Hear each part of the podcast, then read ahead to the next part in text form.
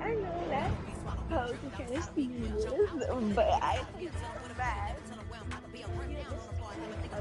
path is kind of brain down because I'm kind of like, you know, I'm not really sure how to make it out because, you know, I do have some ideas for the next time. So, you know, something that we can talk about is how how disgusting people were back then. Like cannibals were accepted in societies. Like what the hell was this? I mean, no.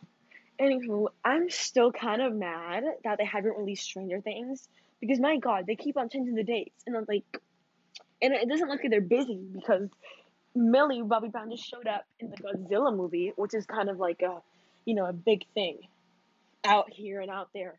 So if I were to say something, it would be that, you know. Anywho, something else would be that uh, right now I'm kind of mad because they have taken out all of the good movies. They took out um, The Perks of Being a Wallflower, which is an amazing movie. They took out The Wedding Planner, or they're gonna take it out in the in, in April 28, which is a really good movie.